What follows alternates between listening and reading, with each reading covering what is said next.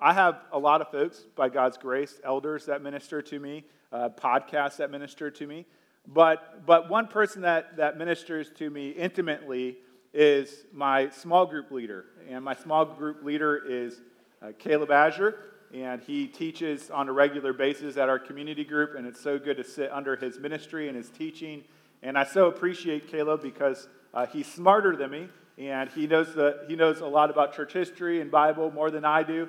And, but he's very humble and he loves Jesus. And so I'm so thankful for how he has ministered to me, and I'm looking forward to how he will minister to you this morning through God's word. So, Caleb, thank you for coming and sharing God's word with us this morning.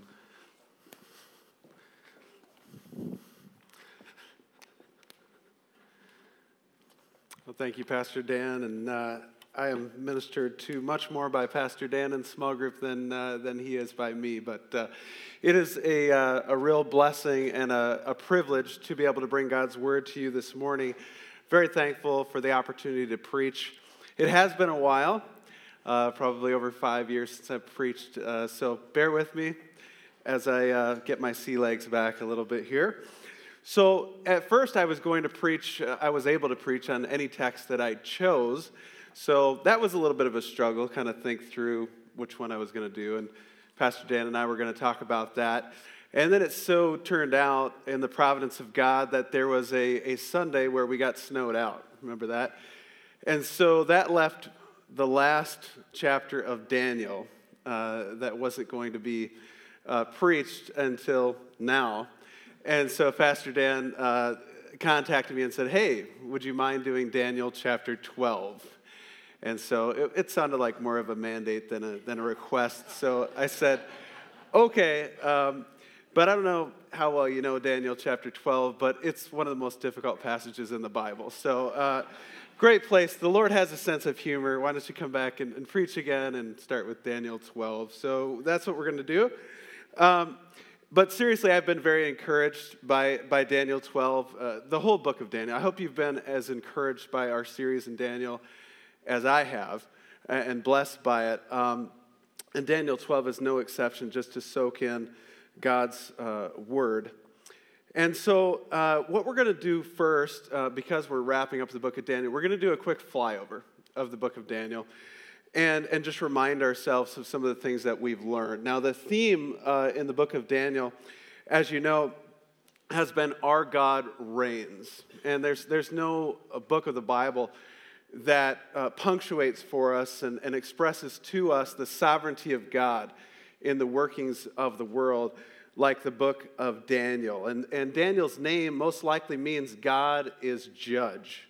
And we have seen that indeed God is the ruler. He, his decisions, his judgments rule over all of the earth, even in situations of chaos, what, what seem to be chaos. To us, God is ruling. And so at this time, uh, God's people have been taken captive. Remember, Nebuchadnezzar came to uh, Jerusalem and uh, leveled that city, uh, destroyed the temple, and, and took many people captive and left just a, uh, a few uh, folks to, to tend the land. and so Daniel and his friends are taken away. Many of their family, many of their friends have been killed and they're taken hundreds of miles away from their homeland to uh, Babylon. And when they're there, uh, the, the Babylonian culture first, and later the, later the Medo Persian culture, they're trying to amalgamate them into their culture. They're trying to deprogram program them about everything that they've learned and, and force their culture, their religion upon them. And so they're not able to worship at the temple. They're not able to enjoy the festivals. They're not able to enjoy that promised land. They, they are removed way out of their comfort zone and they're suffering. Uh, and, and all of this is, is coming about because of the people of God's resistance to the prophets and the word of God, their rejection of his word. God promised this, this would happen if they turn their back on him. And this is what God's judgment is falling. So if you and I were in Daniel and his friend's situations, we might have been tempted to think that God had completely abandoned us. You think about that, years and years go by, and, and you'd feel abandoned by the Lord. And this morning, you might be facing a similar situation. Some, some things in your life may have gone off the rails. That happens a lot to us, doesn't it? Uh, and you may be thinking that God has forgotten about you and that things are, are completely out of control, even out of His control. You may be tempted to think that. I know that, that many of you are enduring illnesses. Uh, many of you have suffered uh, the loss of loved ones, and you're still grieving the loss of loved ones from this past year. You're facing persecutions, struggling with many other difficulties, whether it be family or jobs or whatever the situation may be. And you know, the holiday season, the Christmas, uh, these times of family gatherings, sometimes that can really amplify those losses and those difficulties. So some of you may be really struggling this morning. But I want us to be encouraged, and I want you to know that, that uh, and you're not going to be surprised by this, but I myself experienced those, those types of losses, those struggles. And, and a few years ago, um, I faced one of those types of situations when uh, I, I had uh, resigned as a pastor and I was looking to figure out what we were going to do next. And I had started a job, and it turned out it was not going to be something that was going to work out for me and my family. It was a real dead end situation. And I wasn't able to provide for my family. I was feeling like a complete failure. And it, it certainly felt like God had forgotten about me. And it also felt like that I didn't have significance in the world at that time. And so I was hopeless, and I wasn't actually sure that I wanted to keep going. I don't know if you've ever been there before, but it was a pretty dark time for me. And so I've been there. If you're there this morning, if you're feeling uh, hopeless, if you're feeling helpless, I want us to be encouraged together in God's word. In our study, we've seen time and time again that the Lord has shown Daniel and his people that he is judge, he is in control, and he cares for his people. In chapter 1, God showed Daniel that he was ruling over all and sustained him and prospered him in his choice to honor the Lord by observing the dietary laws and keeping himself pure from the corrupting Babylonian culture. Remember that? The, the young men, they were supposed to have this regiment, and Daniel didn't want to violate what he knew God wanted, so he asked if they could have a special diet, and it was granted to him. Daniel was honoring the Lord in that situation. The Lord blessed him for that. Chapter 2 uh, he showed Daniel uh, and Nebuchadnezzar and the whole world um, that he is king and judge by revealing to Daniel the interpretation of Daniel's dream, of the image, right?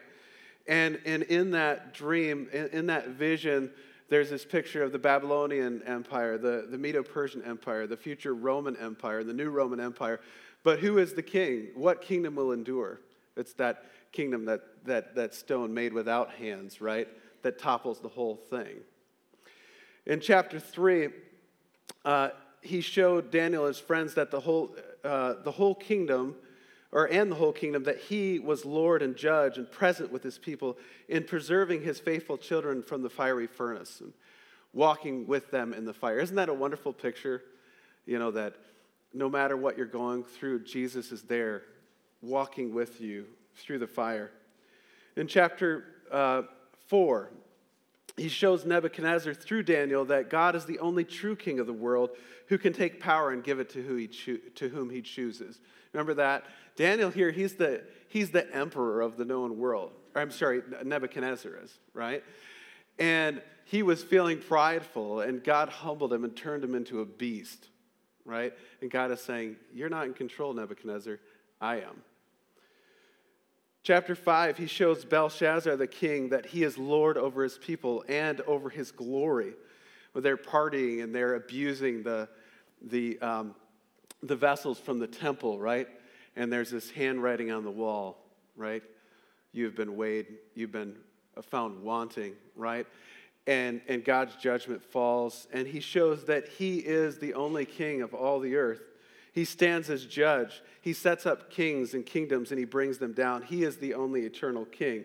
In chapter 6, he shows Darius and Daniel that even in Daniel's old age, he can preserve his people from the fiercest trial, even the lion's den. Chapter 7 and 8, he shows Daniel that he is the Lord of history and the, and the future in his vision of the four beasts and the ram and the goat. Amazing precision about Cyrus, right? Amazing precision about uh, Alexander the Great. God is saying, I'm not only the Lord now, I'm, I'm, the Lord of history, but I'm the Lord of the future. And I'm going to tell you exactly what's going to happen. Isn't that encouraging to know when things are feeling out of control that God is in control of everything, even the precise, minute details of the future? And in chapter 9, he shows Daniel that he is the God who keeps his word and answers prayer. Daniel's reading in Jeremiah 70 years. Uh, that's going to be the time of their captivity. And Daniel cries out to the Lord. That's the way we should read our word or the Bible, shouldn't we? Read with expectation that God's promises are true, to pray and to act, and God is going to answer that prayer. And he, and he shows that and reveals that to Daniel. And now, in the passage of scripture that we're in uh, this morning, uh, we're, we're in the larger uh, passage of Daniel chapters 10 through 12. And in this passage, he is revealing to Daniel that he is the Lord of glory who will, who will allow his people to face great tribulation, but he will deliver them and bring them into his glory. And that's what we're seeing. Uh, and our passage today is the conclusion of the vision that began in Daniel uh, chapter 10. So if you would open your Bibles to Daniel uh, chapter 10.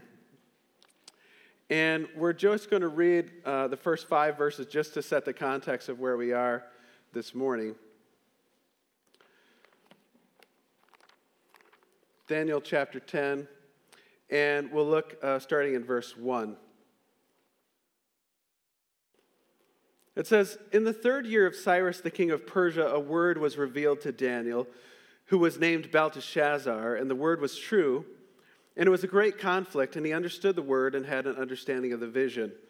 In those days, I, Daniel, was mourning for three weeks. I ate no delicacy, no meat or wine entered my mouth, nor did I anoint myself at all for the full, for the, uh, full three weeks. On the 24th day of the first month, as I was standing on the bank of the great river, that is the Tigris, I lifted up my eyes and looked, and behold, a man clothed in linen with a belt of fine gold from Uphaz around his waist. So, Daniel, uh, again, he's, he's probably in his mid 80s, and we're going back a little ways uh, for, from when uh, Cyrus was king. And in those days, he gets this vision, and this, uh, Pastor Jonathan talked about this, this glory man appears um, and he begins to reveal the future. And most uh, commentators believe that this is none other than the Lord Jesus Christ, a pre incarnate um, uh, uh, expression of the Lord Jesus Christ or appearance of the Lord Jesus Christ. And what our Lord does in this is he begins to spell out the details of the future about what's going to happen to Israel. It's, it's very interesting as Daniel trusts the Lord, he continues to trust him. God is building in Daniel over his lifetime incredible faith. Have you seen God do that with you? Brings you through a trial, you become stronger in your faith. Brings you more, you become stronger by God's grace. And he begins to unfold more and more and more to Daniel. And so now, at the end of Daniel's life, it's like he's going to say, Daniel, you're, you're my faithful servant. I'm going to reveal some things to you about the future.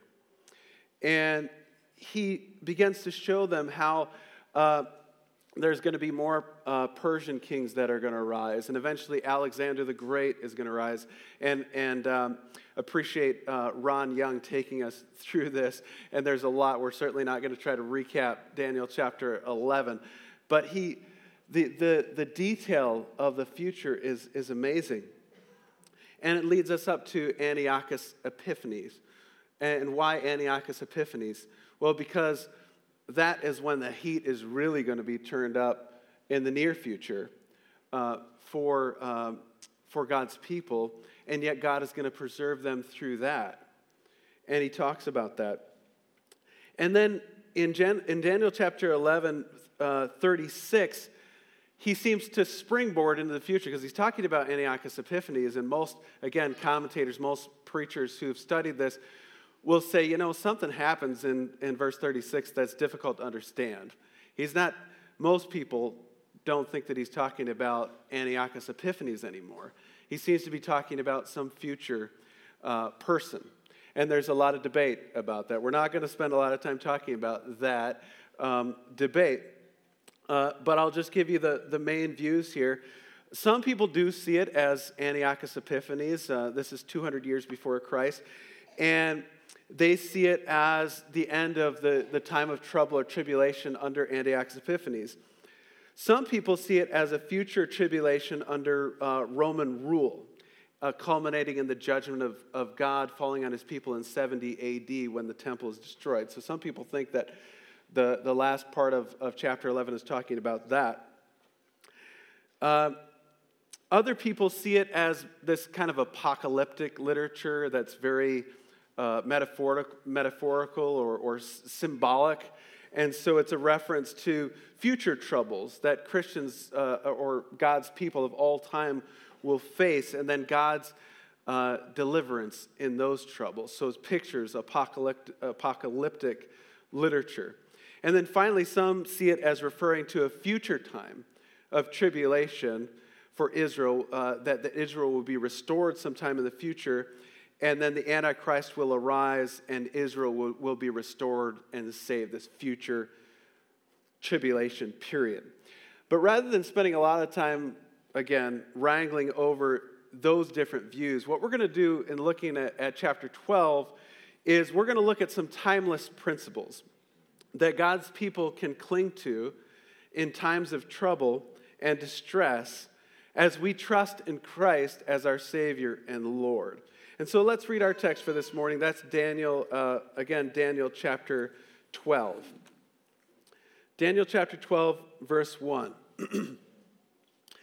says, At that time shall arise Michael, the great prince who has charge over your people, and there shall be a time of trouble, such as never has been since there was a nation until that time.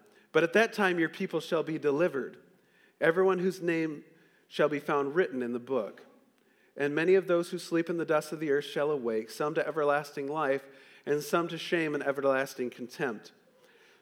and those who are wise shall shine like the bright, brightness of the sky above, and those who turn many to righteousness like the stars forever and ever. But you, Daniel, shut up the words and seal the book until the time of the end. Many shall run to and fro, and knowledge shall increase. Then I, Daniel, looked, and behold, two others stood, one on this bank of the stream and one on that bank of the stream. And someone said to the man clothed in linen, who was above the waters of the stream, How long shall it be till the end of these wonders? And I heard the man clothed in linen, who was above the waters of the stream, he raised his right hand and left hand toward heaven, and swore by him who lives forever that it would be for a time, times, and a half time, and that when the shattering of the power of the holy people comes to an end, all these things should be finished. I heard, but I did not understand. Then I said, O my Lord, what shall be the outcome of these things? He said, Go your way, Daniel, for the words are shut up and sealed until the time of the end. Many shall purify themselves and make themselves white and be refined, but the wicked shall act wickedly, and none of the wicked shall understand, but those who are wise shall understand. And from the time that the regular burnt offering is taken away and the abomination that makes desolate is set up, there shall be 1,290 days. Blessed is he who waits and arrives at the 1,335 days. But go your way till the end. You shall rest and shall stand in your allotted place at the end of days. Let's pray for a moment. Lord, we pray that you would bless the teaching of your word. May your Holy Spirit work in our hearts. We pray that you would be exalted. We pray that you'd give clarity. Pray that you'd give hope in these words. In Jesus' name, amen. You know, as believers, we will face great trouble, great puzzling times, and many of you already have. We will continue to face those. And in those moments, we will be tempted to give up. We will be tempted to give in. And yet, we must believe, we must believe in and hope in God's promises. And through prayer, we must persevere in our great gospel work and, our, and enter into our rest. That's what this chapter is about in a nutshell. So let's just unpack that a little bit. Let's look at verses uh, 1 through 4. And the first thing that we're going to see here in Daniel chapter 12 is that there is going to be great heat, and yet there is great hope. God's people will face great trouble and tribulation. We're promised that, we're told that ahead of time. And yet, we must hope in God and we must hope in his promise of deliverance. In verse 1 again, it says, At that time shall arise Michael the great prince who has charge over your people, and there shall be a time of trouble such as never has been since there was a nation till that time. But at that time your people shall be delivered. So we are going to have problems in life. And, and God is revealing to Daniel Daniel, you think that you've had trouble now, that your people have trouble. You're going to have way more trouble than, than you've had up to this point. And yet, though we have problems, the Lord has protectors.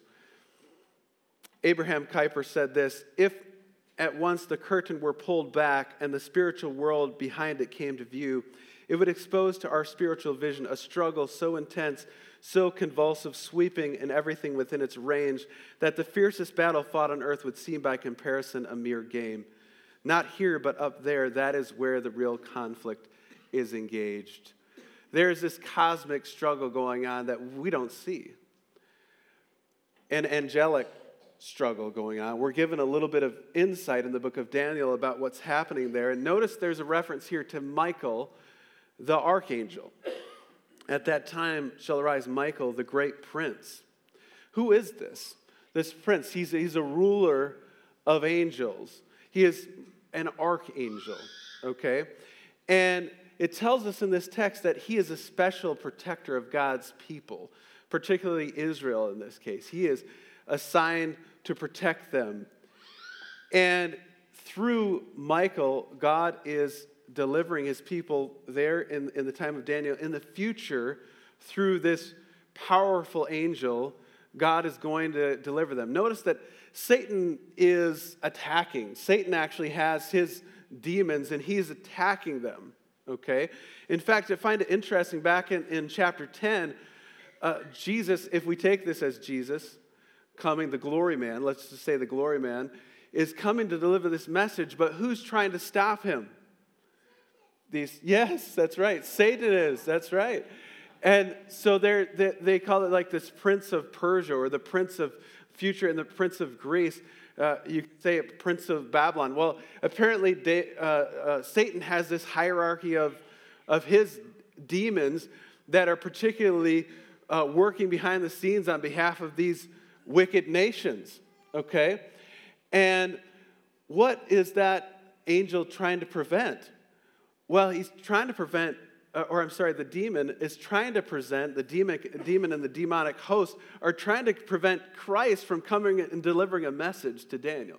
Doesn't that punctuate the power of God's word? How important it is for us to receive God's word, to preserve us, to protect us, to help us, to move us forward in God's plan of redemption? The, the angelic powers, demonic powers, are trying to prevent that. But guess what? God has angelic authorities that are more powerful. And Michael is, is a great example of this.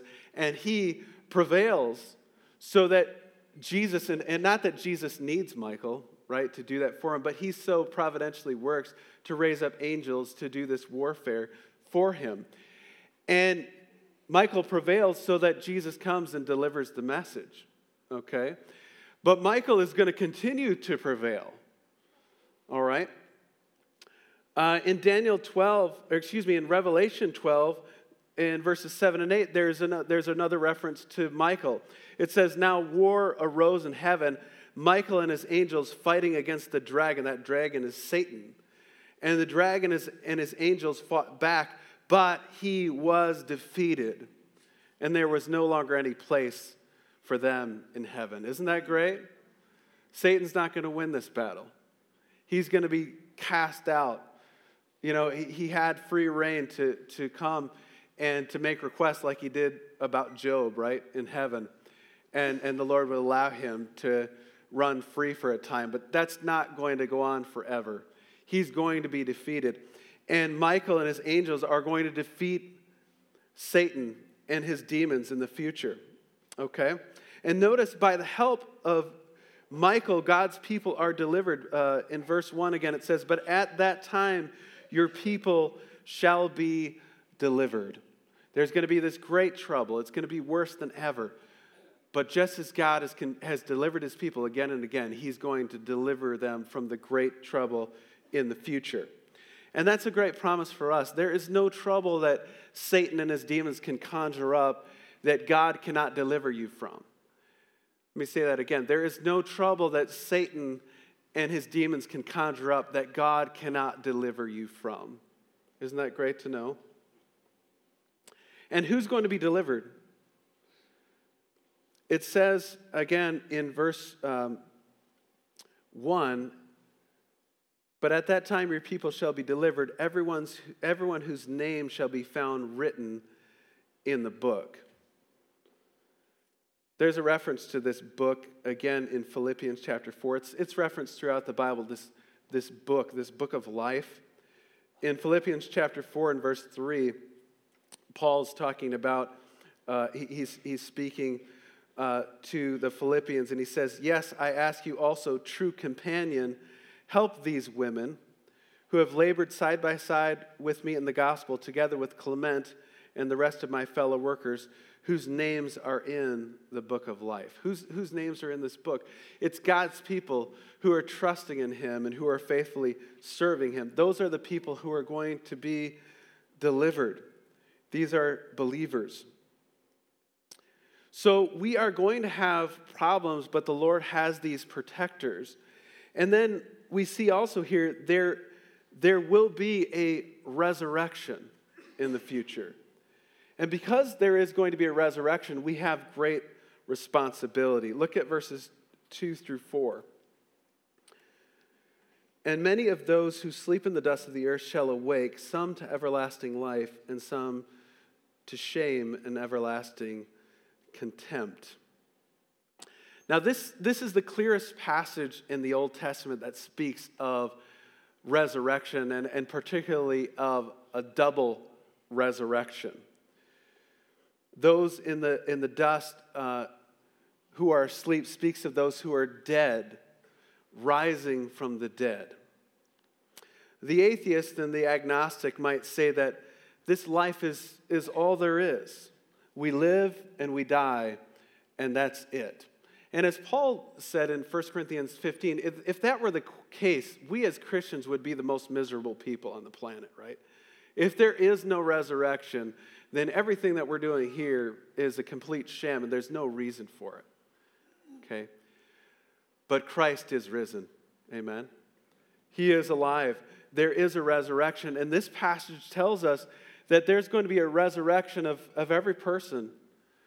Every person who's ever lived on the earth is going to be raised one day back from the dead. That simple fact changes everything, doesn't it? Doesn't that change everything? About how we live our lives, especially when we face trouble. You ever think, what is it all for? Guess what? One day, at the end of the time, you're going to be raised from the dead. And every person on the planet will be too. And there's two groups of people who are raised. One group is heading for everlasting life, and the other group is, hev- is heading for everlasting shame and contempt. That's a big deal, isn't it? That is the big deal, right? Do we live our lives in, in the light of that resurrection? Every day thinking about that. Every person on the planet is going to be raised after they die, they're going to be raised up from the dead, and they're going to an eternal destination. Uh, one man uh, said, Live life as if it were with eternity stamped on your forehead. Do we live that way? Everywhere we look, everything that we see, we, we look at through the lens of the fact that there is an eternity and there is an eternal destiny for every soul on the planet. We ought to live that way. Uh, I feel shame that I don't always live that way. Do you feel that this morning? What are we going to do about that? Which group are you going to be a part of? Have you thought about that? Think about it. In the Gospel of John, chapter 5, uh, Jesus references this as well. In verse 26, it says, For as the Father has life in himself, so he has granted the Son also to have life in himself. and he has given him authority to execute judgment because he is the Son of Man. Do not marvel at this, for an hour is coming when all who are in the tombs will hear his voice and come out, and those who have done good to a resurrection of life, and those who have done evil to a resurrection of judgment. So, we all will be raised, and there's one judge that stands over our destiny. Who is that judge? Well, God has made it real clear who the judge is by raising him from the dead, and that is Jesus Christ. Jesus is the judge. He decides who enters eternal life. And who is that going to be? Who's going to enter eternal life? 1 John 5:12 says this, "Whoever has the Son has life. Whoever does not have the Son of God does not have life." It's that simple. If by faith you've trusted in the Lord Jesus Christ, you are trusting in the Lord Jesus Christ as your Savior. You trust in, in no one else and nothing else, but you trust in Him only. And by a miracle of God, the Holy Spirit has joined you to Christ so that He lives within you and you live with Him, within Him. If you have the Son, you have life. If you do not have the Son of God, if you don't have a relationship with Jesus, walking with Him every day by faith, then you don't have eternal life. Where are you this morning on that? I've got good news. Every person who turns from sin and trusts in Christ can be saved, can be delivered, and have eternal life. We'll come back to that. But that's the message that Paul gave to the Philippian jailer. Remember that scene where uh, Paul and Silas were, were in jail and they were suffering and they, and they sang songs and they prayed and they praised the Lord and God shook the whole place with an earthquake and all their chains fell off. Philippian jailer was about to kill himself. Paul stopped him, and he realized in that moment what did he realize? He realized that Paul and Silas were the real deal, that, that the message that they spoke of the gospel was the truth. And so he fell down before them, and what did he say? He said, What must I do to be saved? He knew something, and I think everybody knows this in our hearts, and we know this that we've got a problem. That we'll stand before God one day, and without God doing something, we're not ready for that day. And so we ought to ask with that Philippian jailer, What must I do to be saved? And, and Paul gives the answer. He says, Believe on the Lord Jesus Christ, and you will be saved. That is the one way to eternal life. Faith, turning from sin, trusting in Jesus alone is the way of salvation. And so these are the people that are going to be delivered, those whose names are in the book of life. And these are the people that are going to have eternal life. And then we see here in verse 4, if you look at it, it says, But you, Daniel, shut up the words and seal the book until the time of the end. Many shall run to and fro, and knowledge shall increase. What's going on here? this could be confusing. You, you could look at this and say, is Daniel supposed to keep this a secret? All this revelation? Well, I think the obvious answer is no, because he didn't. Uh, he, by God's grace, penned it down and, and it's been inscripturated for us. But one thing that we may not think of is, is some of the um, cultures and customs of this time. And one such uh, custom was if, if something was written, an important document, on a papyrus roll of paper, uh, typically what they would do is they'd make two copies. Okay? Um, one was sealed up and kept safe in a, in a safe place, and the other one was then published for all to see. And so this is probably the, the picture here. Uh, Daniel I want you to preserve this message, seal it up, keep it safe. And then that open document was given to the people to read. So the second document served as a backup just in case something happened to the first. So this is, this is the picture here. But what's the lesson? The lesson is here God wants us to preserve, He wanted Daniel to preserve His word, to proclaim His word. And that is also our job as the church today, isn't it? One of the key functions of the church is to preserve and to proclaim the Word of God. And that's by God's grace. You're a part of a church that does that every Sunday. We protect and proclaim the Word of God. In the future, as also was happening now to in Daniel and is happening now in our day, people will be searching and trying to figure out what's going to happen, trying to understand. And that's what the end of verse 4 talks about. Many shall run to and fro, and knowledge shall increase. People are running to and fro today, trying to figure out the world, aren't they? Searching for answers. The answers are found in God's Word. That is where they'll find them. And this is why it's being preserved, so that people can run to and fro throughout the Word of God. Are we doing that? Are we people of the book searching as we look at the world, as we look at our lives and all the troubles that we face? Are we searching out God's Word for the answers? That's what we ought to do. And this is why Daniel's been preserved. But you know something, in the, in the midst of, of, trouble like this, and, and Daniel says there's going to be great trouble such as they've never seen before, people are going to be tempted to be hopeless. Once again, we come back to that are you facing something today that, that has you feeling exasperated, lost, hopeless?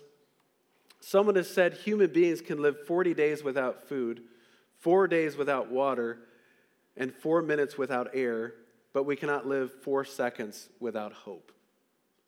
If you've ever faced a situation where you literally lost hope, you know that to be true. You know that there was such anxiety of soul that something had to be done or you were not going to make it. Have you ever been there? A few years ago, our, our family decided to do a, a canoe trip. We got a couple canoes, and, and uh, we are going to go over to the Wolf River south of Shawano. And uh, so we had everything set and prepared, but as tends to happen with our family and others, got a little bit behind schedule as the day went on and uh, our daylight hours were, were fleeting quickly. Uh, but we got out there, I figured we still had enough time. I'd looked it up, and it was supposed to take um, a little over three hours to do this float, which is, as I look back at it now, was pretty ambitious for where our family was at the time. but threw caution to the wind, we're going to do this. So uh, we're heading out, and I'm thinking, you know, we have just enough time to get this in. And so we get out there, we, we you know, we, we dropped off some one car, you know, down the river, went up the river, launched our canoe so that we had a way to, you know, get back and everything. And so we get there, we, we launched the canoes. I want to take one cell phone at least, just in case we got into trouble. Not really thinking that out there you're not going to have any cell phone reception, anyways. But uh, so we launched it off, and I'm thinking this is pretty straightforward. We're on this Wolf River we're getting off at one highway, we're going to the next, we just go down the river, right? And, and we'll get to our destination. Well, there was one factor that I didn't uh, take into account. Well, first of all, we're going down the river, we're having a blast. You know, we're playing in the water, we're doing a little fishing. Josiah catches a bass. It was just great. It was perfect. It was one of those rare days in Wisconsin, one out of three days where it was over 80 degrees. So it was fantastic. And so we're having a good time. Uh, we're floating, we're not thinking about any troubles or concerns. But then we came to a fork in the river. And I kid you not, they were of equal size. Like the, the, the streams were of equal size. So I'm looking at like, I do not know which way to go. And so I tried to get out the one cell phone that we had. We chose the one that was dead. So I had no, no map to kind of look and try to figure this out. So we just had to decide. Well, we chose poorly. Uh, we went right when we should have went left. And so about 20 minutes later, maybe a half hour later, we come to a dead end at a swamp.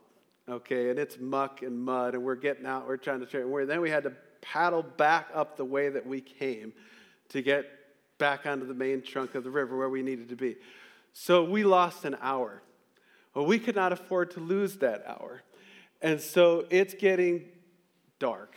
It's dusky, and pretty soon darkness falls, and we're on the Wolf River, and it's wilderness out there. Uh, so there's nothing around. And so there's these branches and things hanging over the river that you can't see. so we're going along, and every once in a while you just get hit with, with some branches and stuff and nearly fall and capsize in the water. This was a few years ago, so Isaac, I think, was only like six years old.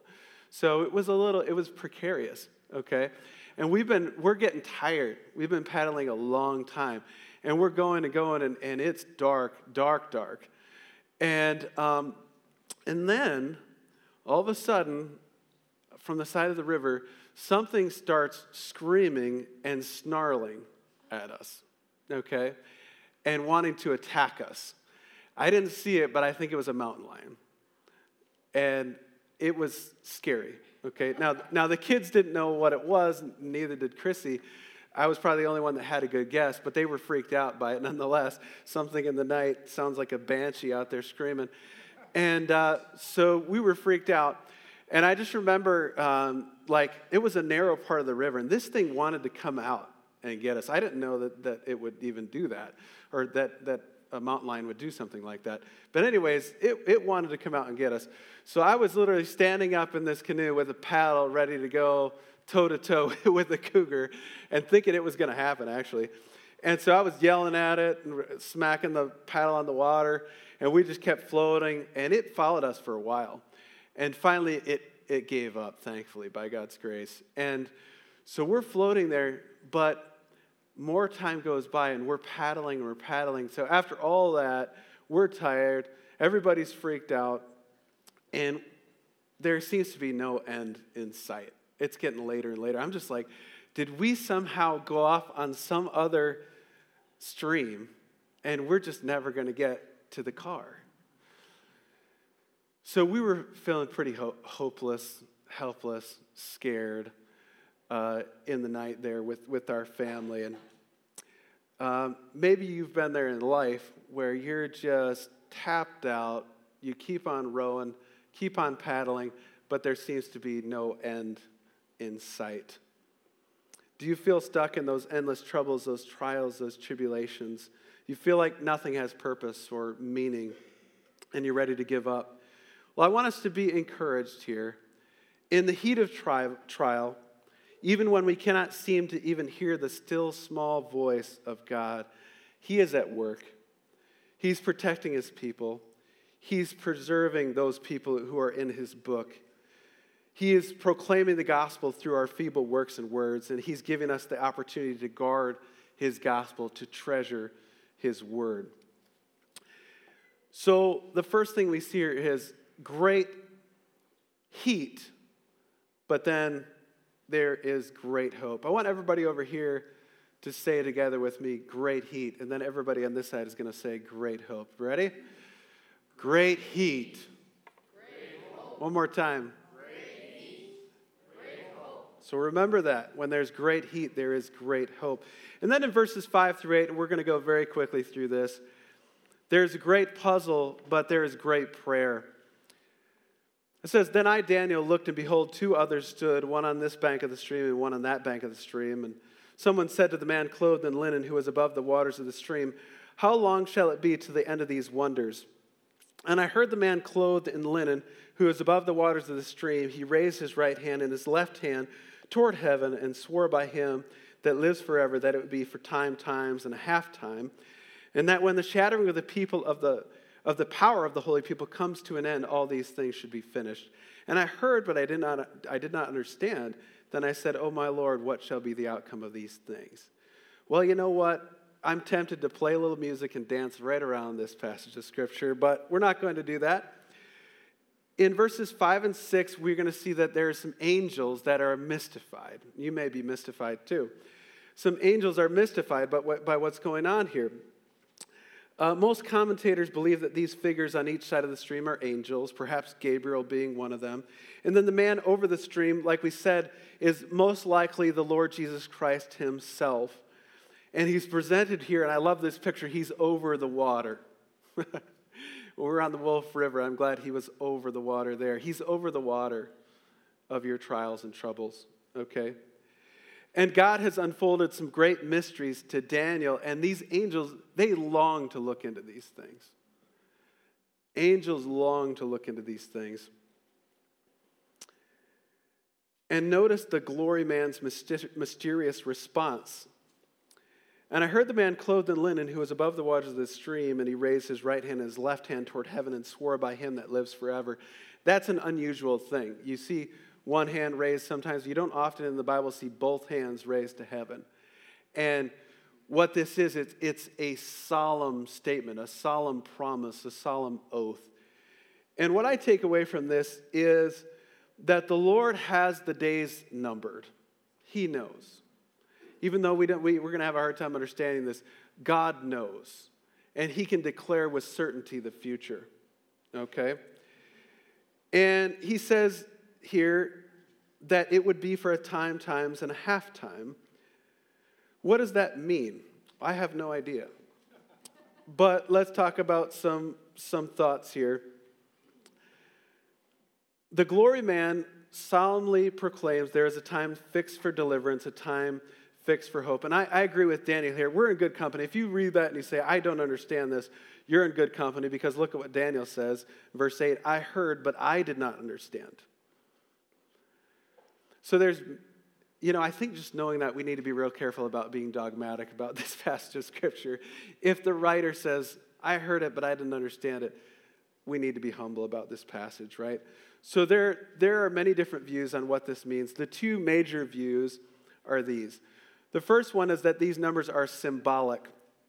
In the Bible, the number seven is, the, is, is a number of completion or a number of uh, perfection. And so three, three and a half, then, the time, times, and a half time, three and a half, represents a broken whole. Okay, so it's, it's speaking of a brokenness. And that would fit then with this shattering of the power of the holy people. There's until until your people are completely broken, right? Would be a way of, of saying it. And so some see this as being at least partially fulfilled at the destruction of the temple in 70 AD. It's like God's people, the, the Israelites, again and again have resisted, have resisted, have resisted, have, have persecuted God's prophets, have, have uh, killed God's prophets. And then finally, the ultimate prophet, Jesus, comes and they reject him, and God's judgment is poured out on them, and they're completely broken. And, and the greatest picture of that then would be the destruction of the temple in 70 AD.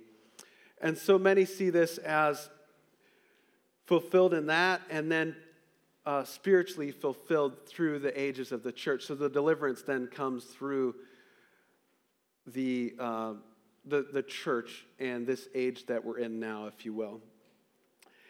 Another view would be this that this refers to the second half or three and a half years of a future definite seven year tribulation, that the nation of Israel is going to be regathered, reinstituted, and that there's, there's going to be this time of trouble. And halfway through it, this Antichrist who will have deceived them is going to reveal himself for who he is, is going to shatter the power of the holy people, and they're going to finally realize that Jesus is the, is the Messiah. They'll look on him who, whom they have pierced, and they'll embrace the, the Messiah before the end. That's another view. So, those are the two major views. But again, we're looking at the, the timeless principles that emerge here. So, what does Daniel do in the face of these questions, in the, in the face of mystery that's happening here?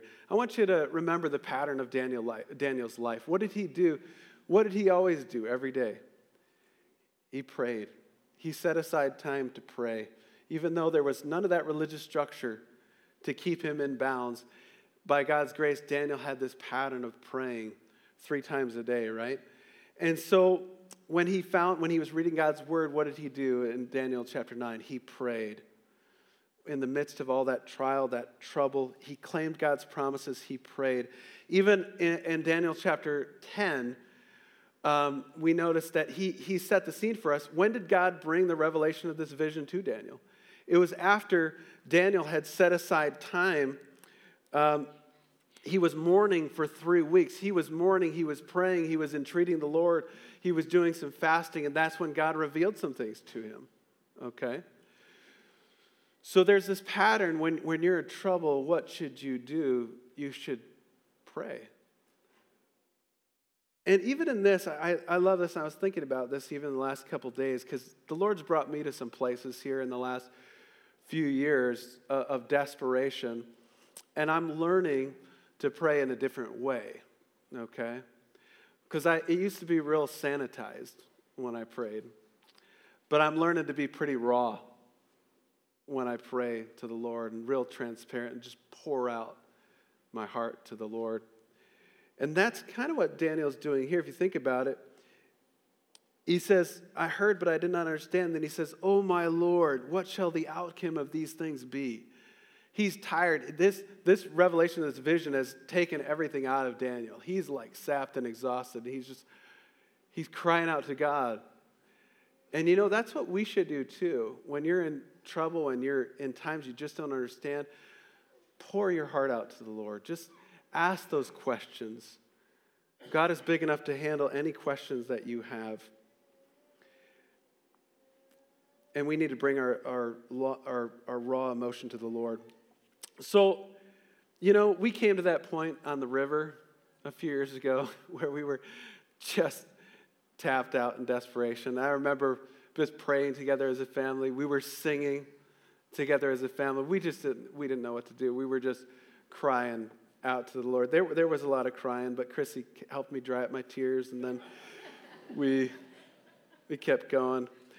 Like the psalmist, we should say, How long, O Lord? Okay, so let's review where we've been. The first thing that we looked at was great heat and great hope. So let's say that together again. Okay, now we see great puzzle and great prayer. So, great prayer. And the last we see very quickly great mission and great molding.